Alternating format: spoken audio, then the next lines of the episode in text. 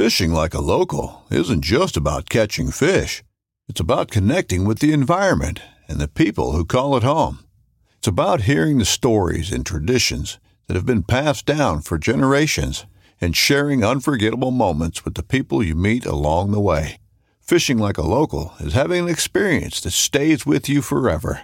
And with Fishing Booker, you can experience it too, no matter where you are. Discover your next adventure on Fishing Booker. This upcoming concert season will be all about the boots, and Tecovas is your stop for the best in Western style. Tecovas has seasonal and limited edition offerings this spring and summer, including men's and women's boots, apparel, hats, bags, and more. All Tecovas boots are made by hand in a time honored tradition with timeless styles that are always on trend. And Tecovas has first wear comfort with little to no break in period. It's hard to find this level of comfort paired with this level of style. Stop by your local Tecova store, have a complimentary drink or two, that's WCB style, and shop new styles. The smell of fresh leather and friendly staff are at your service. Many stores even have leather custom branding to make your boots truly personalized. And with regular live music and events, there's no in store experience like it. If you can't make it into a store, just visit tecovas.com. That's T E C O V A S.com. They offer free shipping on all boots, as well as free returns and exchanges, and ship right to your door. Go to tecovas.com and find your new favorite pair of boots today.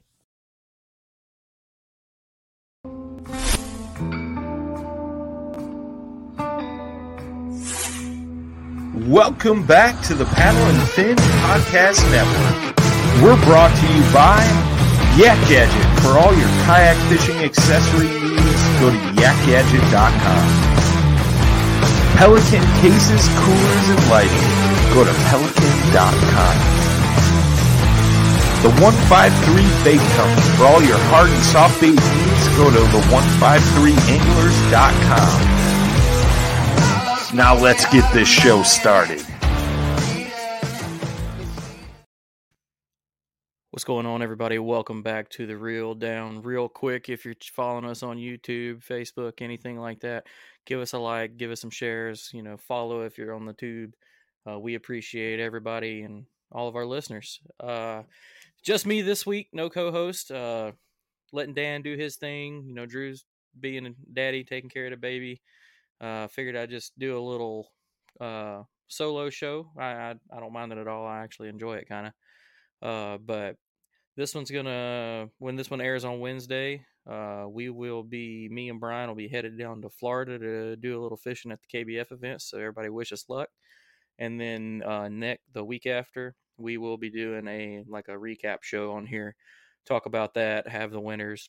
Maybe it's us. You never know. But uh, what we got going on this week is uh, we wanted to take a step back and check out the uh, dugout bait and tackle uh, championship event they had that went in conjunction with the online series they started in October that ran uh, up through January. So, uh, you know, without further ado, we got the man that took home the win in the online series, Mr. Josh Little. What's going on? Not a whole lot, man. How are you doing? Pretty good, man. I appreciate you hopping on with me this evening and uh, telling us how Lake Lanier went, man. But uh, before we get into that, man, tell us a little about yourself. Um, more or less born and raised in Georgia. Uh, got into the kayak side back in 2018. Um, had tried it once or twice and wouldn't, didn't really know what I was getting myself into. And from there, dove off the deep end, started fishing some of the tournaments. And I really enjoyed it a lot. I, I like the competition, but also I like traveling around and fishing different lakes and learning new bodies of water. And it just kind of, it all worked together, being able to do a little bit of everything. So that was kind of where I, I started making that venture. And last year I jumped off and fished with MLF as a co-angler for the Phoenix series here in Georgia with the Bulldog division. So that's been been a lot of fun too. But this year I think I'm going to focus more on the kayak this year uh, than I did last year. Last year I, I, fished all the tournaments for the MLF series, um, and it was fun, but it was just it, it's different because you can't pre-fish anything from a sense of going out with the boater. Yeah, uh, you're paired up with the boater the night before, and just you get to go out there and try to catch a fish off the back of someone's boat. So I like the kayak side a lot better. I think. Oh, definitely. So- I, I, the the co angler thing does interest me. I'd like to do it a couple of times because I do think it's fun, especially, you know, like when the back boater's the guy that figures it out. I don't know. You can kind of just like hold your head high, you know. Yeah, But yeah. uh, but yeah, no, uh, I definitely feel you on the kayak thing. Well, uh, speaking of that, so what's what's your plans? Are you gonna like focus solely on a local trail this year, or are you going to hit some national stuff? You know, follow one or more multiple series. What's your plans? Uh, so it's going to be kind of a multiple, I guess you'd say. Um, the first one I'm going to be fishing is with the Georgia Bass Nation at Lake Eufaula on February 26th, and going to fish some of the Hobies. We're going to be at Santee, and then we'll be back at Eufaula, and then we're definitely going to fish Chickamauga. So I'm going to make sure to fish all three of those. And then there's a couple of local trails that I'll fish as well, and it's kind of a pick and choose with the local trails. Really, just depends on the body of water mixture between time and then also with work, just make sure it all kind of works out. Um, but I, I may fish a few of the KBF events, but um, I really like the way that Hobie does their events. I think they do a great job. And then Bass, looking forward to their first full year of really diving into it and having multiple tournaments with the state of Georgia this year. So, Yeah. going to try to look at everything. I hear, I hear you. Is there um even though you picking and choosing in locals, is there like a local club that you consider like your home club that you like kind of stick with more than anything, or you just kind of float? A lot of it depends on the body of water, but I would say the best one in Georgia, I think that that I have found that I like the best is the Peach State Kayak Anglers. Mhm. They run a great trail, uh, a lot of great guys there. Um, they give you a real good feel for going into a tournament. No questions as far as hey, when are we supposed to be out of the water, things like that. I mean, they're very cut and dry. This is how how it is, and this is the way it is. Um. And yeah, and I'll fish some with the TVK as well. I think they do a great job out there in Tennessee. Um, that's another one of my Steve- favorite ones to fish. Steve-O does great at just about anything he's got his hand on. Uh, he's Yeah. a great tournament director. He runs that club real well, and you know the the dugout online series has been a huge hit. You know, and I'm sure that that's probably 95% him, if it's not 100% him doing all of that. Uh, but yeah, no, I, I hit TVK every now and then when I can because they come down here to Guntersville. I'm, I'm over here in Alabama, so I try to try to go swing around with the Tennessee Hammers a little bit when they come down here. It hadn't worked out too well so far, but you know, I'll get it figured out one of these days. Yeah. But uh, Uh, so talking about the online series, uh, I'll let you break it down for people outside of our area because this podcast gets listened to all over this country and uh, 71 other countries. So, you know, That's give awesome. everybody a rundown of what uh, the Dugouts online series was this year. So this year they really opened up for multiple states, um, kind of the southeast, I guess you'd say, more focused. But it allowed anybody that was fishing multiple events, whether it be bat with bass or with Hobie or with the KBF, you can fish the online series as well if you were in any of those states. And more or less, it's a month long tournament. They would pull a qualification for the championship round every week, and then they would pull a total of a few at the end of the month for your top your top tier guys that were there. Uh, and they ran that through um, October, November, and December. And this year, with there being a lot more guys that were involved, you've seen some really big bags across the board. And I, and I really knew that the fact that Alabama and Florida, I mean, there's big bags there all the time. Uh, But we, we actually had a guy from, I believe it was North Carolina. He had one that was 24 inches for one of the tournaments, which is just a monster of a bass. And I, I wasn't anticipating that from North Carolina. But, Right? uh, I mean, Well, they they were raising that fish. yeah, yeah, yeah. I was uh, I was surprised, but it's a lot of fun because they do weekly giveaways.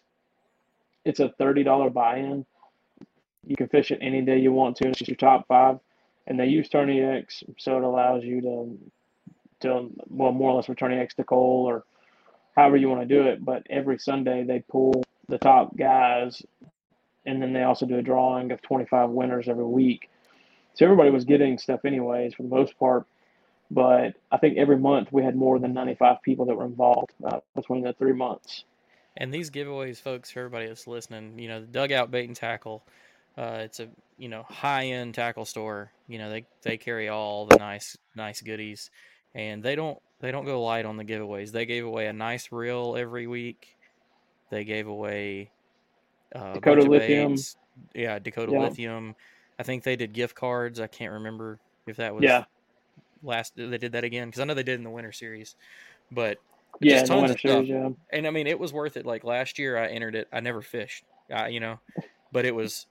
I think out of the three months, I think I won three times. So when you get all these baits in from some of these companies, it beats your total that you spent putting in. So it was worth the giveaways. And then and like they draw, uh, like like you might draw that you know like a fifty to a hundred that hundred dollar battery or however much that Dakota is. I mean, it's just worth the Yeah. chance. And I won't be surprised if they expand it again next year because I mean it's been a success. Because it last year it was the winter series, is the way it was kind of marketed. Um, same thing this year. It was just a lot bigger. But uh, Yeah. gi- give us a little rundown on. Uh, so what they did was, as he said, from October to January. It, you know, it was kind of an ongoing tournament, and then there were weekly winners. But it also there is a championship at the end of it that you qualified for. So, Yep. how did that work? If you want to explain that a little bit. So more or less every month they they pull more or less a total of ten people from each month. So between October, November, December, and then those thirty fish in January at a random drawn lake. This year it just happened to be Lanier and I actually missed qualification. I think back in October that was my largest bag, and just barely missed qualifying for it. Well, there was a roll down for one of the guys that could not fish, and I picked the roll down slot. So that allowed, and they do it based off a month. They don't just do it off of total. They just allow you to, more or less, from each month. They'll start from October and kind of go back. So that that's how they they qualify. Those or you get qualification is through those months from each tournament. Awesome. Well, you talk about something that worked out in your favor. Get get slid in on a roll down and then take everybody. Yes. Take it, man. That's awesome. Well, um, so as you said, it was on Lake Lanier out there in Georgia. So give us a rundown. I know how Lake Lan- what Lake Lanier is like. I want to fish it so bad, but I just haven't. Maybe I was trying to get get out that way when Craig Dye was out there all the time and living out that direction, Yeah. and now he he's done moved over here to Alabama and texted me and was like, "So when when we going to Guntersville?" So I guess I'll show him our nasty grass lakes out here. But uh, Yep. tell us all about Lake Lanier. Um, so when I found I qualified,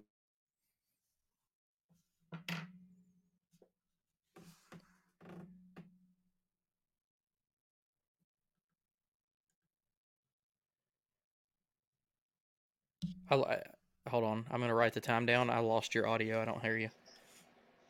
you hear me now? I do. Give me Okay. one second. We'll say eleven thirty. Okay, there we go. So you, you can just start off Um, like I just asked you the question. Okay. So I found out Tuesday night that I actually qualified for the the championship round, and Lake Lanier is probably one of my favorite lakes to fish, locally, anyways. But I didn't have any time to pre-fish. Going into it, I kind of anticipated the water being in the high 40s. Get out there, and water temps were 54 mid lake where I was fishing at.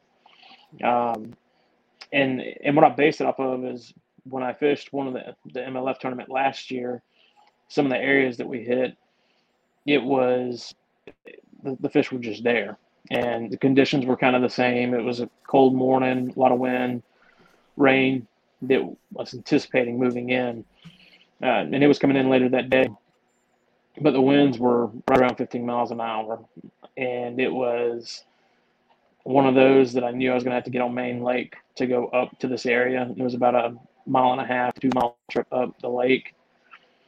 And honestly, I just I knew there was fish there last year and was hoping that based off of those conditions that the fish would just maintain and kind of stay in that area. I know there's spotted bass and I know they move, but there's a lot of a lot of structure there, a lot of places that they can more or less get away from the wind, get away from um, anything they need to. There's deep water good ditches in the area. So for me, it just kind of made sense just to go there.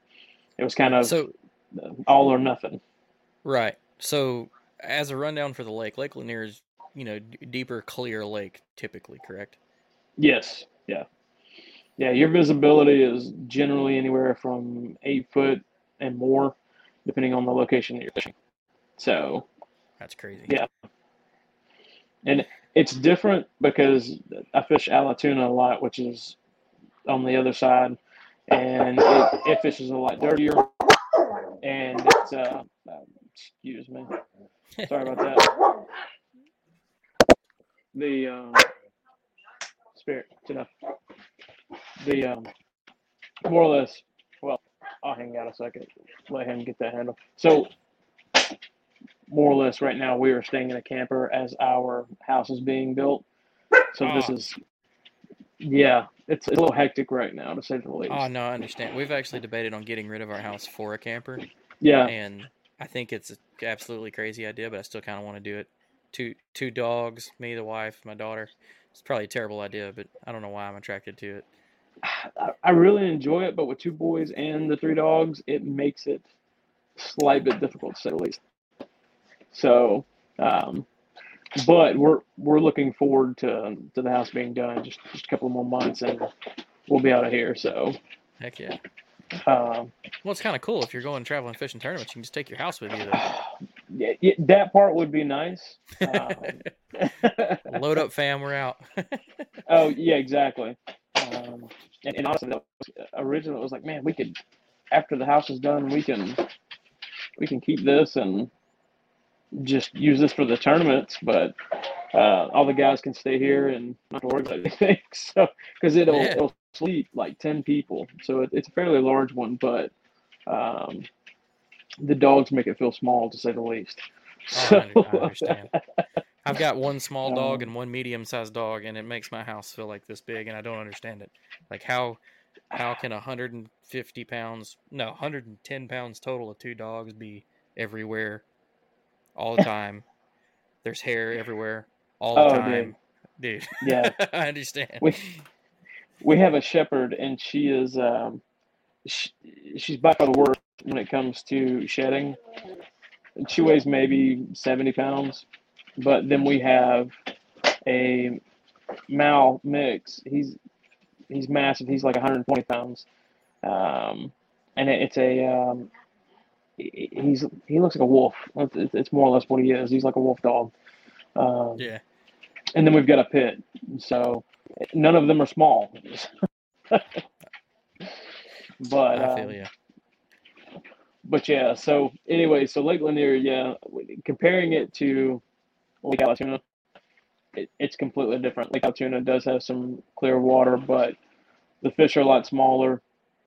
Um, most of the water is a lot dirtier, and then you go down to Lanier, and there's been days that I mean you can see 12 foot down, and it's like, you know, the fish are just staring at you the whole time. So cool. um, it's a lot of fun. I really enjoy it because I think it is you have to learn to fish it differently, um, yeah. and that's the biggest reason I had to learn how to fish a drop shot was because of that lake. So Uh, That's why I've always thought something that I've I, added. I'm, I, I might be able to go there and figure it out relatively quick, is because I love the drop shot already. You know, I throw you really? all kind of. Oh yeah, I, a buddy of mine in Tennessee got me turned on to it. I mean that you know watching Greg Blanchard videos, and Greg Blanchard is like he was uh, when I first started watching Greg two or three years ago. I mean, he still throws it all the time now, but that was like his thing, man. Drop shots and frogs. That's what he watched his YouTube Yeah. for. But uh, I got on that uh, for a winter deal, and you know, up here on Wheeler Lake, and that was the only thing you could catch fish with was a drop shot. really, You know, in the small trailer, and now I just make like like we're going to Florida, and I know that probably doesn't sound like it, but it will be tied on just because that sometimes you can just force them to eat it. Like, you know, uh, instead of rigging it like normal, man, I've like played with throwing wacky rigs on the drop shot, and it just Yeah. gives it like a suspended wacky profile. It's just different. I mean, it works. But anyway, I love the drop shot, so I feel you.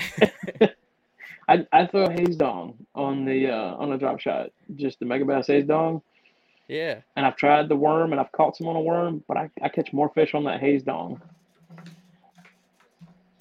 I happen to have one of those right there. Yep. I There you haven't go. thrown. I, I threw a little some of those on a drop shot. I haven't had any success, but I've been throwing this on the back of chatterbaits, and it, it seems overkill. But I'll just like cut the head off. But Yeah. it's just got it's got a little bit less of a thump than some baits and a little more thump than others. So it's like a just Yeah. something different, a little thinner profile. Yeah. Give it a little try. That's why I like the easy shiner. That the Yes. easy shiner. That's something I've had Never- luck with on the drop shot. Really? I haven't Yeah, tried the- it on the, the- drop shot yet. I the need to. little bitty easy shiners, the like two and a half or two and a quarters. Yeah, yeah. they are they were money. Hmm. It, it- you know, I nothing compares to a good old uh, Roboworm for me. Yeah. The Roboworm's like the bread and butter, Aaron's morning dawn, but uh, those uh, those easy shiners, I, I got you know as a tactical bassin trick, I, I took away from one of their videos and was like, why not? We'll buy something else. They told me it works. Yeah, and, oh, and it yeah. Yeah. You know, you said the morning dawn. I've had very little success with morning dawn, and I don't know why. Makes no sense because I see people catching fish on it all the time. You know, and that that's me with a lot of natural colors. Like guys, they'll throw like green pumpkin, uh, like a green pumpkin worm with a chartreuse tip, or they'll get some of them like uh, the KVD ones that come in like the ghost minnow and stuff. That Yeah. uh, what do they call those? Easy drop, dream drop, whatever it is. Drink, And, uh, yeah. I cannot get bit with anything that looks like it should get bit, but I'll throw that Aaron's Morning Dawn, and then I've got uh, Morning Dawn and Chartreuse, and that's just the money for some reason. I don't know why. Man. I've tried That's four and a half, six and a half. They all work, but that, but you know, like when I grew up, like all the old men threw bubblegum pink worms, you know, and Yeah. makes no sense to me, but whatever, it works. That's what I started with. With Yeah. bubblegum trickworm. That was have no idea why. But it worked. yeah, no, I feel that. So Some some stuff, yeah, you just don't question it. If it yeah. like I got away from fishing, came back to fishing. You know, I was away from fishing for like a little over 10 years. You know, didn't have any more stuff. And just like last year, that bubblegum pink popped in my head and I bought a pack of bubblegum pink Senkos and like me feeling like I've kind of grown up and I'm a little more of adult fisherman now. I was like, "Ah, this isn't going to work. It's not natural colored, blah. First cast of that, I caught a fish and I was like, God, okay. Still works. That's right. Oh man, but yeah, That's but, uh, awesome. so yeah, Lake Lanier's clear, got a lot of visibility, and it, it's primarily spotted bass, right? That's definitely like the major winner there, Yeah. typically. Uh, so give us uh, trying to think of another way we can get into Lake Lanier. So, is it a fairly large lake? You know, lots of access points, or was everybody kind of congested around each other? How was it? No, so actually, Lake Lanier is probably one of the largest lakes around in our area, and there's a a whole bunch of boat ramps that you can put in at, and I mean you could be at the back end of the creek, and there's a boat ramp there, and then at the very front as you start about the main lake, there's one there, and it seems like it's that way all over the place. So I knew there was a couple of ramps that were going to have bass boat tournaments going out of it, and this this area actually I was like, well, no one shows that there's a tournament going out of there, so this one should work well. Um, I get there, pull up. It was somewhere around six thirty, and there was probably fifteen boats there already that were bass boats, and they were fishing a tournament out of there. So I was like, well, all right. I mean, no big deal. It Is what it is. Uh, try to give them the space that they need so they can get in the water and everything. But we had three other kayaks that put in there, and you know, I knew all three guys, so it was good. But they were headed in a completely different direction than I was going, so it just for me it was like, well, I'm gonna head up that way and just kind of go my gut feeling and Oh yeah, that's that way. So Yeah, that's a you know I hear a lot of people like when uh, local level like people getting into tournament fishing. You know, like they definitely worry about congestion. You know, you a lot of folks see bass boats and get deterred. You know, like you know, just a, a good tip. And you said it, man. You were talking about like you were checking to see what ramps had tournaments coming out of them. That's something a lot of people don't even think about doing because I'm guilty of it. You know, I've we've had a tournament on Guntersville before, and I was like, oh yeah, you know, it's the right time of year blah blah blah. Didn't think about checking my spot. Show up and there's like 45 boats in a line waiting to get in. And yeah, I can get in the water still. You know, I can go put in off the bank or whatever. But I mean, you you're right there when blast off happens and they're fishing out of that Yeah. ramp. And as and like and like I don't know about your area, but my area where the ramp is is a pretty congested area, so it can get you know hairy.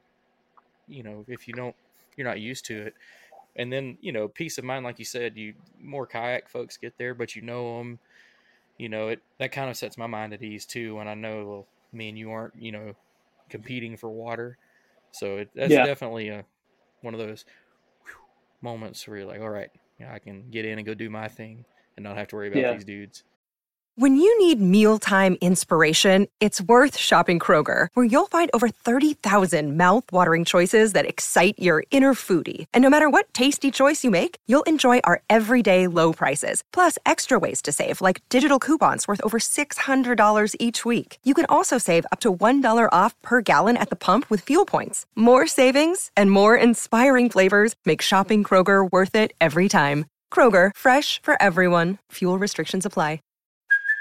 Hey, it's Kaley Cuoco for Priceline. Ready to go to your happy place for a happy price? Well, why didn't you say so? Just download the Priceline app right now and save up to 60% on hotels. So, whether it's Cousin Kevin's Kazoo concert in Kansas City, go Kevin, or Becky's Bachelorette Bash in Bermuda, you never have to miss a trip ever again. So, download the Priceline app today. Your savings are waiting.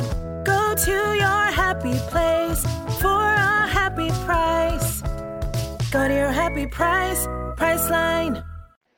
Oh yeah, and it, it's it, the bass boat. The biggest reason I think about it is because I know for them, they get frustrated right off the right off the rip if they see kayaks pulling up and they've got a bass boat tournament going on there. Like I know in the back of their head, they're like, "Great, these guys are going to hold us up. They're going to cause issues." Um, and I generally wheel my kayak down the ramp every time. I'm not going to back it down just due to the fact that it, for me, it's a lot easier to unload it, wheel it down to the water, just jump in it and take off. Um, it's heavier, but at the same time, I'm not sitting in a ramp or next to a ramp. And, and we've had it happen before where guys will back down, they'll put their kayak in, and they'll sit it right on the ramp or outside the ramp. And these guys on the bass boats, some know that, hey, I can still back down. And then other guys are just, they'll sit there and they'll wait. They'll, they'll think that just because the kayak's right there that they, they can't back down. Um, yeah i'm I, I definitely you know for people listening don't be that guy that blocks the ramp. Please don't. No one likes you Yeah. when you block the ramp. And you know like you said sometimes you'll be out of the way and the boaters still hold up just because uh, what i've done in the past is because like we had like three of us off to the side and this is like a double ramp and this guy would not back down. You know he was like looking at us like it's our fault and I kind of smarted off and was like, "What? You can't back your trailer down? Do you need me to do it for you?" And then he backed down. Don't do that either, because that's terrible advice. But I was just mad at that point. Like, you got 15 Yeah. feet between me and the other dock. If you can't get that boat down there, you probably shouldn't be, you know, owning that bass Yeah. boat. You know what I'm talking about? Like, Yeah. Oh, yeah. uh, yeah. Most of those guys, they're just mad because we catch fish better than they do. That's what it is. uh, yeah, I, I would agree with you there. So, Yeah. Well, uh, so you didn't have any time pre-fishing. You have a, you're you're actually doing something you hear a lot of people say don't. You were fishing history, right? You know, yes. based off of a previous tournament a year ago. So, uh, well, tell us about what happened, man. How how did it go? Like, uh, give us a layout of what the conditions were like when you started. Uh, like pre-frontal, was it already raining as it was coming in, or how was it going? So I anticipated for the rain to come in a lot earlier, but it actually didn't, uh, which is kind of what shocked me. Because with Georgia, you just you never know. They'll say, "Hey, you're not going to see rain until five, and then it's going to show up at seven o'clock that morning." Um, We live next door to you. I understand these weather Yeah. patterns that don't exist. Yeah, exactly. Um, so we put in. I knew that it was going to be cold, and knew that the wind was already there. But I swear, every time I get to the water, the wind's at least ten more miles faster than it was when I was on the road. At least that's the way it feels. Um, so I get out there and just kind of started making my way up towards the uh, the spot that I was headed towards.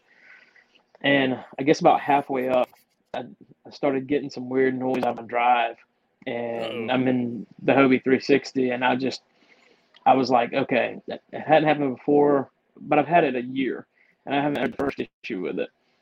So it was just squeaking. And I was like, okay, well that's not that's not not crazy. It's mechanical. Something's gonna squeak. I mean, whatever.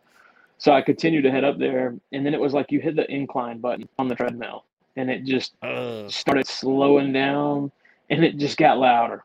So, but I was already like 35, 40 minutes into my trip up to this area. I was like, ah, I'm not going back. Like, if it breaks, it breaks. I'm, I'm too far in now. Um, so I just, I continued to head up, and wind, of course, was blowing into my face the whole way. So that Of course. made it worse. Yeah. Um, but I get up before I get into the pocket that I was looking for.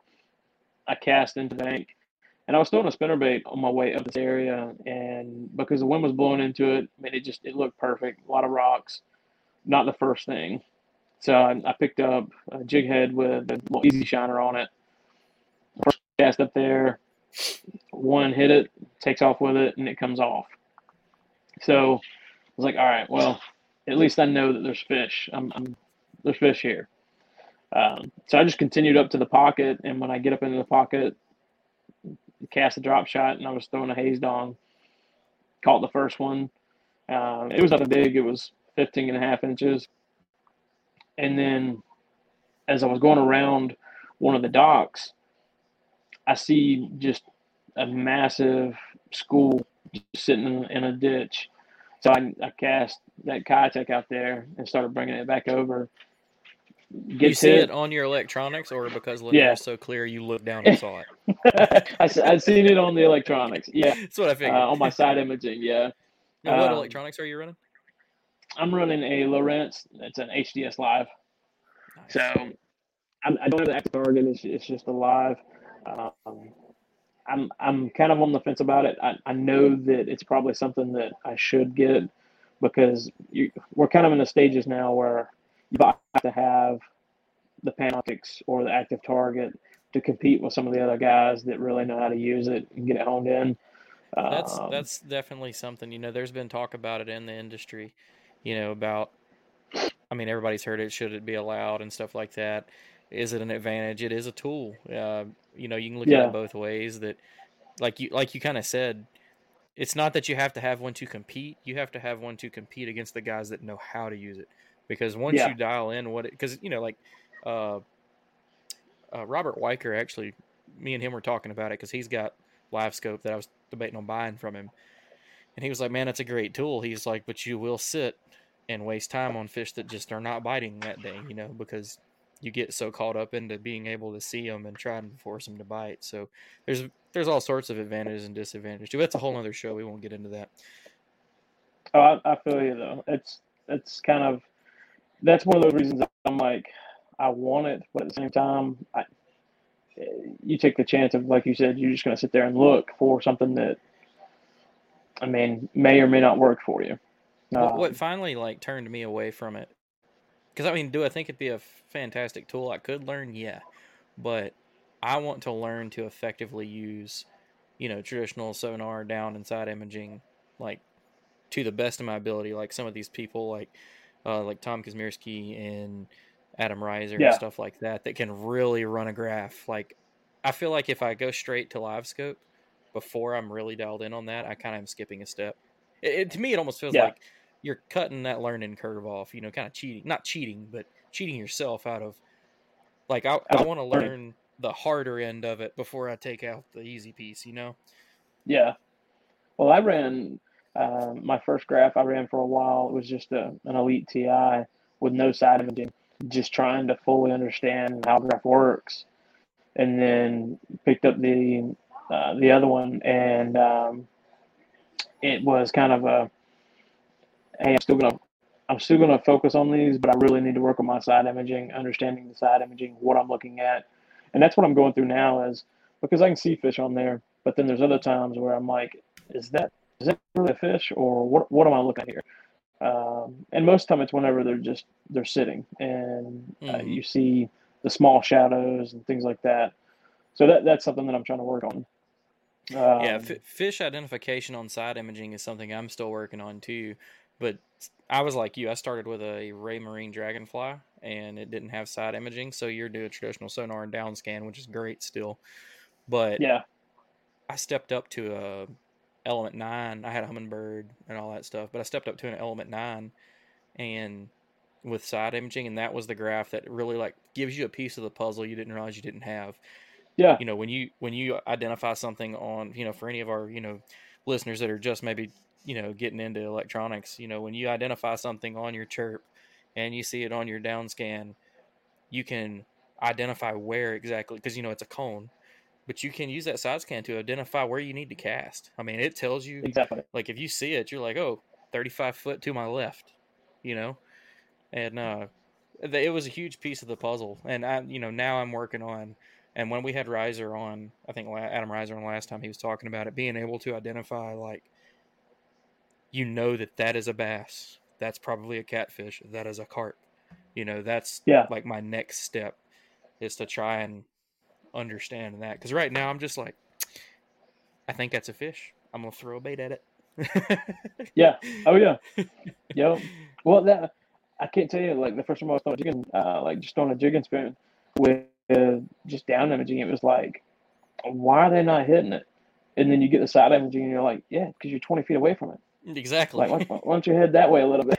So, um, yeah, that was a that was a big deal for me, and I'm I'm trying to just kind of kick back and be like, look, you're not buying it not till you fully understand how to use what you have now. i Um, feel you on that man and it also makes my pocketbook feel better because that's a pricey investment oh, yeah, yeah, exactly.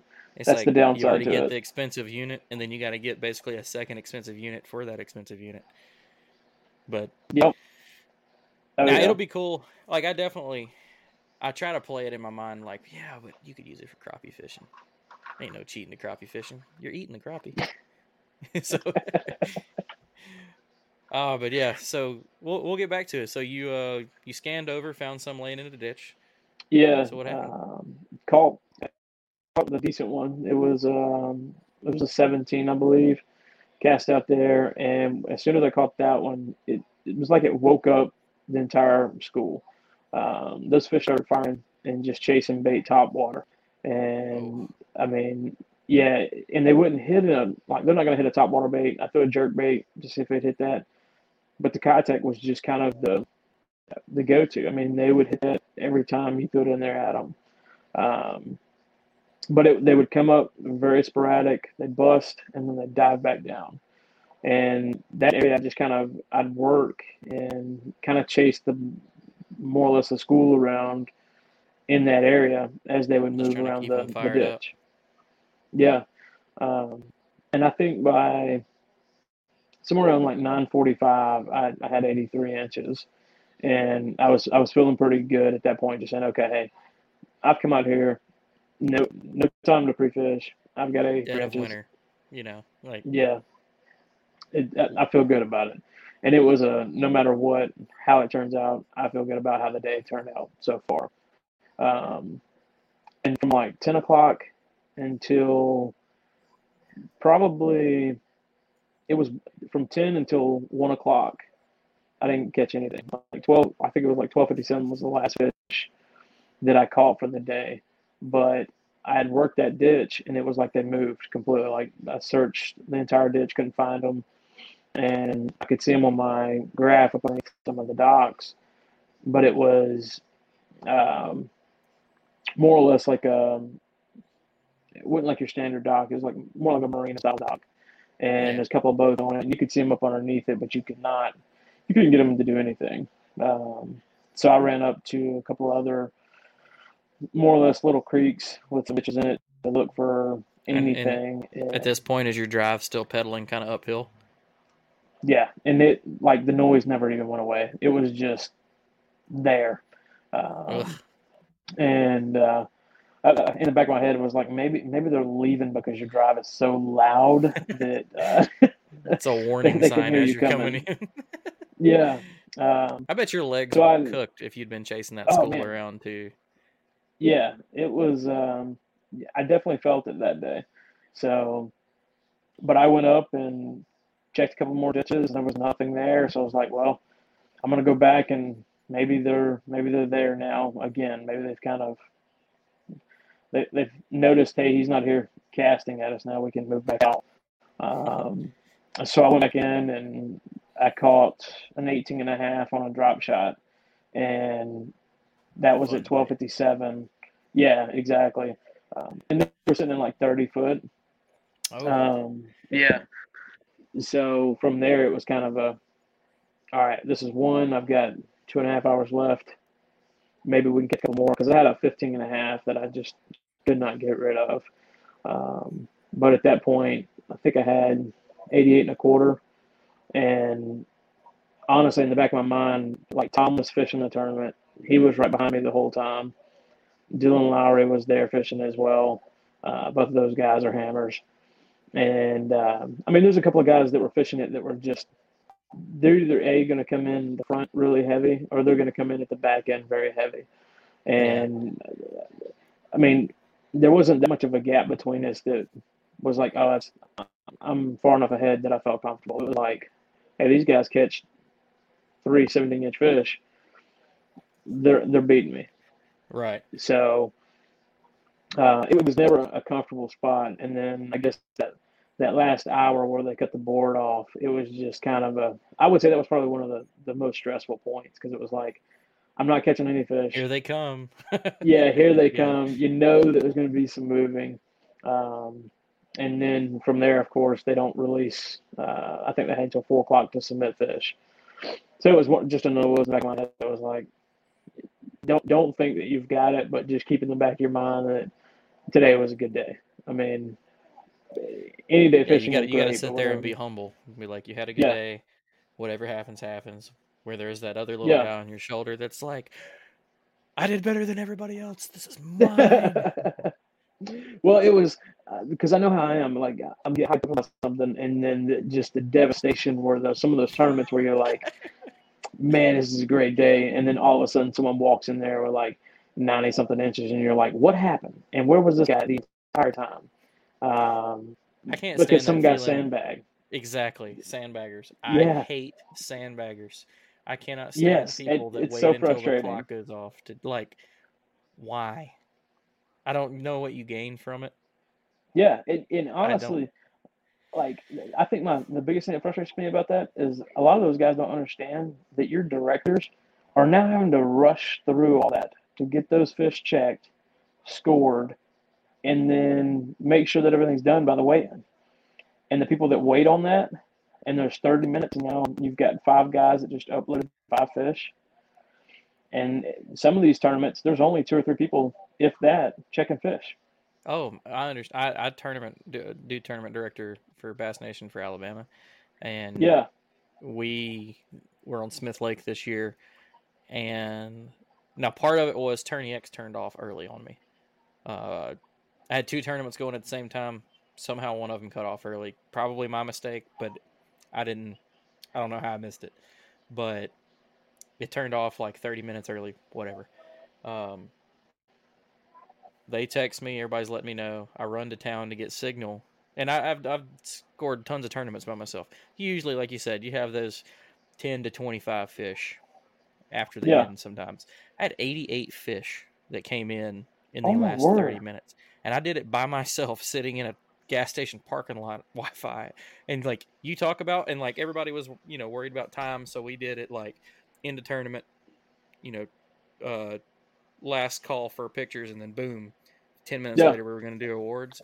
And it's I sat in that gas station parking lot for 40 minutes. Just click, click, click, click, click, You were- click, click, click. I mean, yeah, that's the only time I've ever done it. I was like, damn, I wish I had someone else doing this or some help. You know, normally it's not for me. It's because like I, I'll stick with it. Like if a, one of the clubs here wants uh, me to score a tournament, you know, I'll just leave it up. You know, I'll be at the house getting stuff done, and I'll make sure I just come periodically check just to keep it going. Yeah. It's never been a problem. That one, I don't know if I'll ever score one by myself again if there's more than 30 people in it because that was ridiculous. It was 61 anglers and I think it was like 180 fish caught or something like that. It was a lot Wow. of fish, but And yeah, no, I hate to say it, but that could be like um, that could be the difference whether or not someone wins or not because someone screwed up. I mean, as Yeah. simple as I mean, yeah, and not saying that it's a, a you screw up, it's a their their screw up, and because you're going through it trying to do what you can. I mean, you just never know what can happen. So that's another reason it kind of frustrates me because it's like you know take, take these guys into consideration. They do enough already. Um, don't make them and like me rush personally, I don't I, I don't want to be that come from behind win that you never saw coming. The like Yeah. I don't want you to see the board go off with me zero and then I beat you. I want to wire to wire beat you, or I want you to see that I'm quarter inching my way up to you because Yep. that's gonna make you sweat. Like I Yeah. will cause you to screw up just by putting the pressure on you. I, that's how I want to beat somebody. Yeah, You know, I want them to know I was coming for them. And Yeah, it's exactly. the same guys that sandbag every time, everywhere. Yep. Like I, national trails, local trails, you know who's going to do it, they, and they're Yeah. always going to do it because there's no. I mean, there'll never be a rule against it. I don't think because I mean, it doesn't hurt. You know. Yeah. I mean, even though us directors would probably argue that and say yes, no, it stresses me out. But but yeah, but anyway, so yeah, no, I, I feel you, man. I sitting there wondering if you won. You got a bunch of hammers in this tournament with you, but uh, continue on, man. Well, actually, I so- step back. You you didn't tell me about this uh twenty and a quarter yeah. So um, twenty and a quarter, that one came big old spot. Um, I, yeah, I had two back-to-back 17s, and they they came up, started firing away top water, and I cast that Cossack out there, and as soon as it hit the water, he just crushed it, and it it was um, I I knew it was a big one because the ones there they just they fight of course, um, and I I was using a medium spinning reel. That's smaller baits. I like to, to use a rod. medium spinning reel. Yeah, yeah, he was putting in work that day. He caught a lot of fish, and um, I have to say that was the first tournament I fished with that rod. Um, I was very impressed with the rod, and and shout it out. uh, What was it? yeah, it was a St. Croix. It's the the Legend Extreme. Um, Yeah, it's their carbon fiber. Probably, it is a favorite rod. It's not for everybody because it is expensive.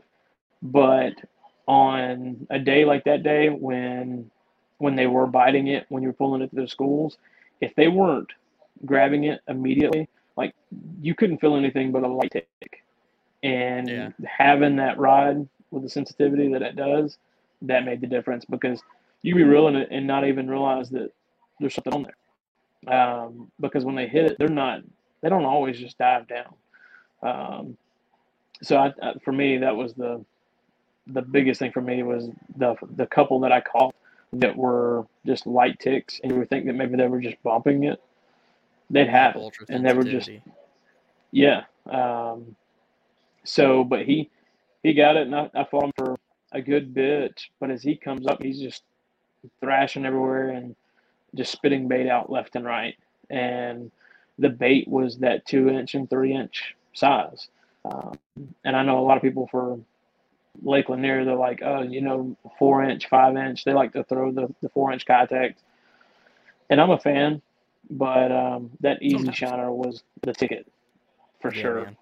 You know, you if you ever, you know, this is a tip for anybody that's fishing. If you pay attention when you're just outfit, even if you're just fun fishing to, to the bait, like how often? I mean, it's different for different areas. Like I've seen some giant thread fin on Dale Hollow, you know. Yeah. But typically, when you find bait, I mean, they're little shiners. When you catch a fish and it spits them up, they're hardly ever over three inches.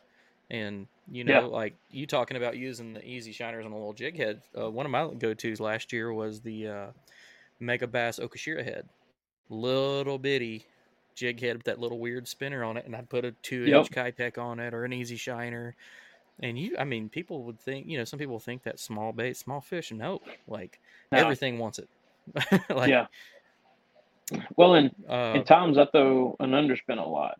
Um, oh yeah. But I swear, I think sometimes, and this should just be me, like I can throw in a school and I can pick off one or two on an underspin, and then it's like they'll just stop immediately. It's like they they key in on it and they're like, yeah, something don't look don't look normal about that.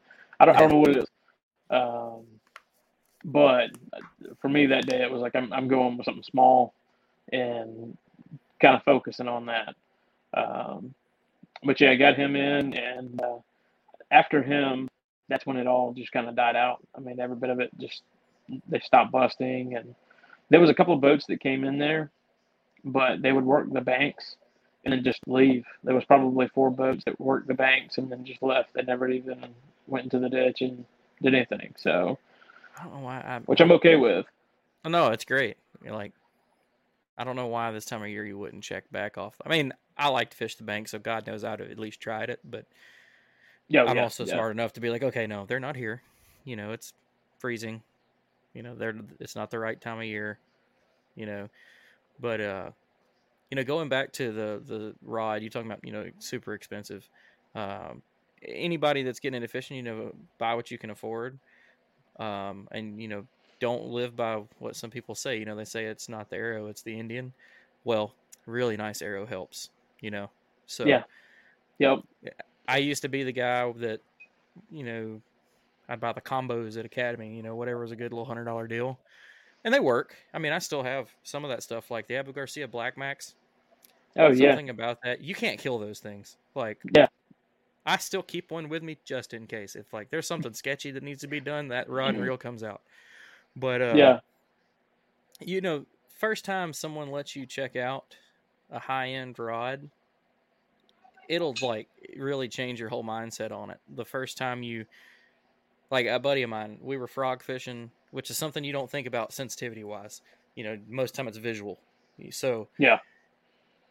I was fishing a frog, same frog. He was using a Shimano uh, Curado setup and a uh, Dobyns, and we swapped rod and reels, and like being able to feel it switch directions.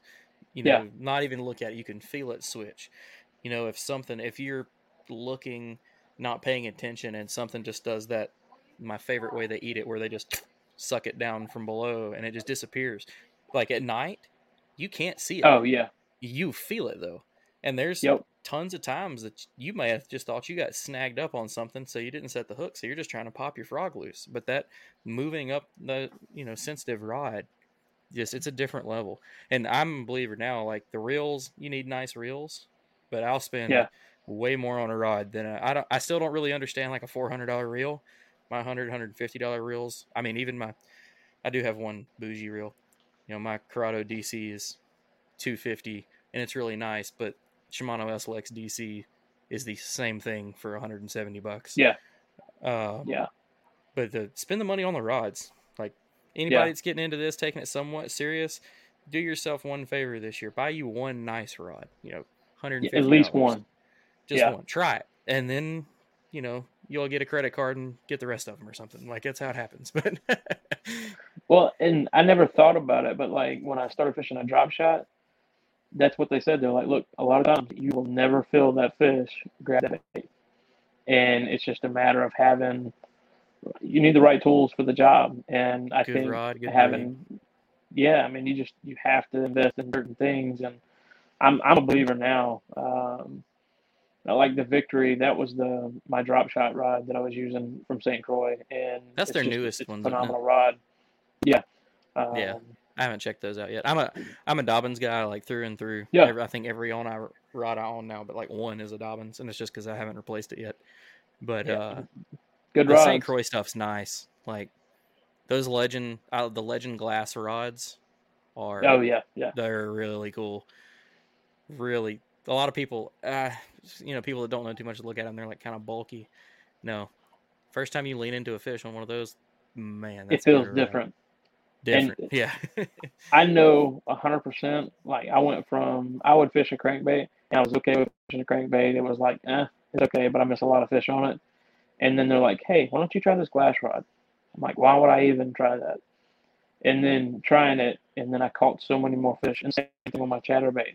I use a glass rod for my chatterbait, and I catch so many more fish now on both those baits. And a lot of it's having the right tools. And they just, when they load up on that glass, it feels different, and the rod does what it's supposed to. It's not you doing what you're supposed to with the rod. A lot of times, it's it's allowing the rod to work. yeah. So That uh definitely with crankbaits, I've had a lot of luck with glass. I still haven't got my combo right for chatterbaits yet with a glass rod. Uh, I I bought well, a Dobyns Extreme for it, and it's just a little too soft. I can't really punch the hook in with it because that it bend. It's got so much bend. But I t- turned around and took that and put it on deep cranking rod or used it as Yeah. a deep cranking rod. Money like that. I was like, oh, okay, cool. I'll keep it. Like Yeah. Oh yeah. money well spent on accident. But uh, I, I'm still uh, I like heavy, like a heavy chatterbait rod, no matter what cover. I'm That's what I throw. I, I like a I like a meaty rod to really just you know pop them. Yep.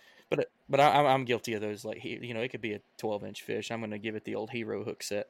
You know, I'm gonna Oh, roll just down 'cause. over and it looks cool. It feels good too, especially It when you're feels having a good. rough day. That first bite, ooh, I'm wrecking Yeah. Like Oh, oh yeah. There, there's something to be said whenever you're fishing, and for me, it doesn't matter kayak, boat, when a fish hits it, and the timing of you setting it, and everything just lines up the way it's supposed to. There's no feeling. I mean, it, it's just it's amazing. It's for me, it's the best feeling that there is out there when it comes to to fishing. So I, I think my, my favorite thing about it is, like you said, that feeling, and then it's like a roller coaster of feelings every every hookup, every cast, man. Because it's like you hit this high because you, oh, I'm on, and then it's another high, oh, it's big, and then it's a low, oh, damn, he came off. But it's just like, yeah. Oh like, yeah. I'm s- I bet you if there was a statistic they could do, I bet fishermen are like the highest percentile of the people with heart problems. I would guarantee it. It caused, but it's causing it. I know it. Oh, well, uh, man. back to the tournament though. So, you know, uh, leaderboard was off. You weren't sure, uh, and uh, we have you here, so we all know that you won. How how'd it go? Yeah. Um, so from there, from from twelve fifty seven, I didn't catch a fish for the rest of the day. Um, I started slowly making my way back to the ramp, fishing kind of the same water. Um, I could, you could feel the temperature start dropping tremendously outside. Mm, I wanted to make sure that I got back in time, make sure that I was off the water, and nothing happened to my drive. So because I mean the wind was still blowing, um, Did you have that So I get back- where the wind was blowing in your face one way, and then you turned around and it was blowing in your face again because God just felt like doing that? I, you know, it was one of those where you'd get to certain areas and it'd be blowing at you, but most of the time it was just blowing me into the bank. So, um, yeah, it was it was just one of those like, well, you know, I guess it's better than uh, than it being blowing my face. So I'll take that. so, um, yeah. So, but the the rain held off. Um, I get back to the ramp and. Uh, of course, I get back to the ramp, and all the bass boats are pulling up to the ramp as well. And it's like, all right, well, I guess we're going to sit here and let them unload and uh, let them do their tournament thing. So, um, but uh, but yeah, so I'm. Uh, my wife was watching the leaderboard and keeping up with it, and of course, I looked at it at like, I guess 228, 229, and I was still, I guess three, well, four or five inches ahead. So I was like, okay, well, we'll see what happens. Um, Nothing like a good five inch lead because that in our sport Yeah. that's a good comfort zone. Yeah, yeah, exactly. Um, so within that last hour, I was like, well, there's only an hour left. Maybe the bite will just continue where it's at. Um, I know guys were catching fish, but they just they were making small upgrades, nothing major. And honestly, I didn't I didn't know anything about it except for whenever I got back to the ramp and I get to the weigh-in. I talked to Tom, and uh, Tom said he didn't make any more advancement. So I was like, okay, well, I feel good about that, but there's a couple of other guys above above him that could have that could have jumped. yeah.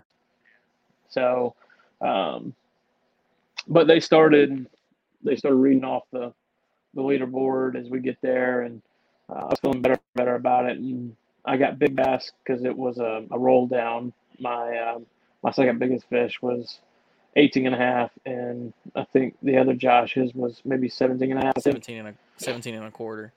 Joshua Dale. 17 and a quarter. Yep. Um, There ain't nothing that'll make you more mad than losing big bass to a second fish. Let me tell you. Right? like I didn't, and honestly, I- there's been a couple of shows I've fished with that are they're like, oh, it's done by timestamp. So whoever caught the biggest first is the one who gets Mm. big bass, and it's like, oh, okay. And then there was another one. They're like, oh, it's based off of whoever has the most total inches. And then I kid you not, I fished another one, that it was like, oh, you guys caught the same size bass. Oh, you split it. And I'm like, huh? Like, so. Sorry. Pardon. Yeah. So this is four total uh, different. Hey, you got big bass. This is how you get paid. Um, so from that, whenever they they get a third place, they call out Tom's name, and Tom sat in second behind me the whole day. And when they called his name for third place, I was like, Oh, "Oh, crap. someone did make it. Someone did make a move." Um, and uh, that was like, "All right, well, we'll we'll see what happens." And then they called Dylan's name uh, for second place, and it was like, "Okay, this this feels good now. This is it hit." Yeah, it's like sky opened up. It was uh, it was a great moment because Lake Lanier is probably one of my favorite lakes to fish. Um, I'm on the dugout staff. It's their tournament, so it just kind of another little staple, I guess you'd say. So Oh uh, yeah, no. it was it was a feel good moment where it was like, all right, that this is what it's about. So Oh no, dude. uh, You know, you earned it. You uh you slid in right there with a, a roll down, but you you you did what all of us hope we could do in that situation is to go out and like show that you deserved that spot. So, you know, congrats to you because you did. And like you said, uh thank you. our man Josh had 88 and a quarter to win it with that 20 and a quarter big bass. Uh, Dylan Lowry was second place with 83 and three quarters. He had like a four and a half inch lead, which is that's money. Uh, Tom Kazmierski, who is, you know, that's someone that's a force to reckon with again. Uh, 83 Yeah. and a quarter. Um, my man from down here, John Bubba Jones, uh, fourth place with 80 and a half. Congrats to him. And then fifth place with Joseph Guyton with 80 and a half. So it was only five people in the 80s, uh, a few right outside of the 80s. But, you know, getting that close to 90 this time of year, especially spotted bass, I feel like uh, that's a great day, you know. I felt good about it. I did. would, man. Definitely one you can hang your hat on, and I mean, outside of, I mean, you can even hang your hat on that. Yeah, my legs are a little more muscular, just because of the, the, the boat. You know, I, I made it. I made it happen. But uh, but yeah, man. Con- congrats to you on that, and congrats to Dugout for another uh, excellent, uh, little fun side series and a championship. And you, I'm sh- sure you took home a pretty pretty good little little check and. Uh, have Yeah. any have any cool giveaways that went with this one, or was it just payout? No, so it was um, it was 150 for big bass, and it was 711 for first place. Nice. And then we had the choice between a Jackson kayak or a Newport motor with two 60 amp Dakota lithium batteries to power it. Um, Yeah, so I, I, I chose the Newport, and Uh, yes, that. we'll be getting that installed hopefully this week. So, uh, I'm- but uh, I, I'm part of the NuCanoe team, and that company partners with us. Um, I've been watching that company come from out of nowhere for a while now, Yeah. and Oh, yeah. I haven't heard any bad things. Because at first, what everybody was complaining about was not having the battery pack like a Torqeedo, but Yeah. you don't realize what that gives you the range to do. You know, you hook up. yep, I mean, I know guys running twin 100s that are God knows what kind of distance you can get with that before you kill one. But like killer Yeah. systems, apparently they're not too loud. Um, like the first 403s were notorious for being kind of loud. 403 ACs are quieter. The 1103 is silent. But the uh, the Newports are supposedly pretty quiet. Uh, run real good. Those Dakota batteries will do you great. So that's a cool cool. So do you do you run any kind of motor setup now, or are you just strictly pedaling? Um, I was running an XI three. Um, so when I had my my pursuit, that's what I ran was my XI three.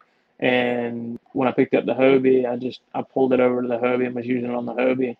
But I found myself mainly with the speed, the um, the speed of the XI three was like right at four miles an hour. Well, I was getting that out of my pedal drive anyways, and it was just something extra I was having to take with me. And it was like, you know what? Yeah, it was more weight, and the spot lock worked great. But with that drive system, the way that it operates with the 360, like that is your spot lock. I mean, it, it just it performs. It's almost overkill. Yeah. Yeah. Um, so it's like I'll use the Newport to get from A and B, and then use my drive once I get there. Um, so and luckily enough, that drive didn't break made it back and everything was good. You're one of the lucky so, ones, uh, man.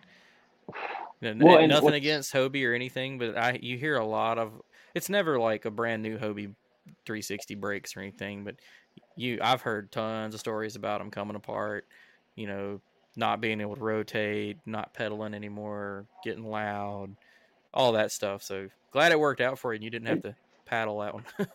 Oh yeah, and you know, I for I can I've come more or less from a manufacturing style background where it's like you know if it's mechanical, it's gonna break. It's just a matter of when it breaks. Um, but I've seen some stuff that these guys do to these drives, tossing them in the back of the trucks. Just, I mean, more or less, hey, it's a tool. We're just gonna toss it here. This is where it goes, and um, I mean, literally, how I guys treat on the pavement. Well, and I- I have to a point where, but now it's like I, I know I can't just grab a, a Hobie drive and throw it on the pavement because something's gonna break. Um, so, and, and I've seen guys do it. They just grab it and they'll toss it up on the pavement. It's like, uh, you realize how much money that is, and if that breaks, like, it's like You can be a little of the boat. yeah, exactly. The price of the boat now, Um, but Yeah. So, but I mean, either way, I mean, it, it did like it was supposed to do, and um, we were able to.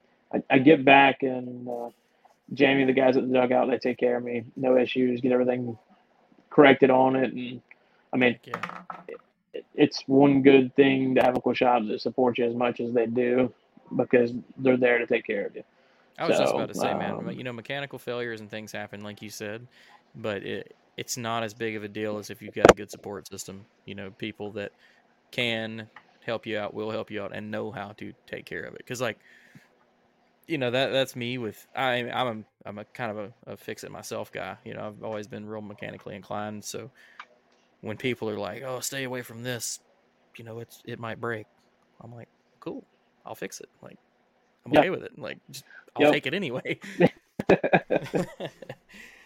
well, man, Yep. uh, I appreciate you coming on. You, uh, congrats again on a great event out there. Uh, I'm Thank you. hoping we'll get to we'll have you back on, um, winning a Hobie or you know a bass event, you know nation event, whatever you you get into. But uh, we always like to give our guests a chance to shout out anybody that makes it easier for them to, to do this little ride. So uh, who who you got behind you?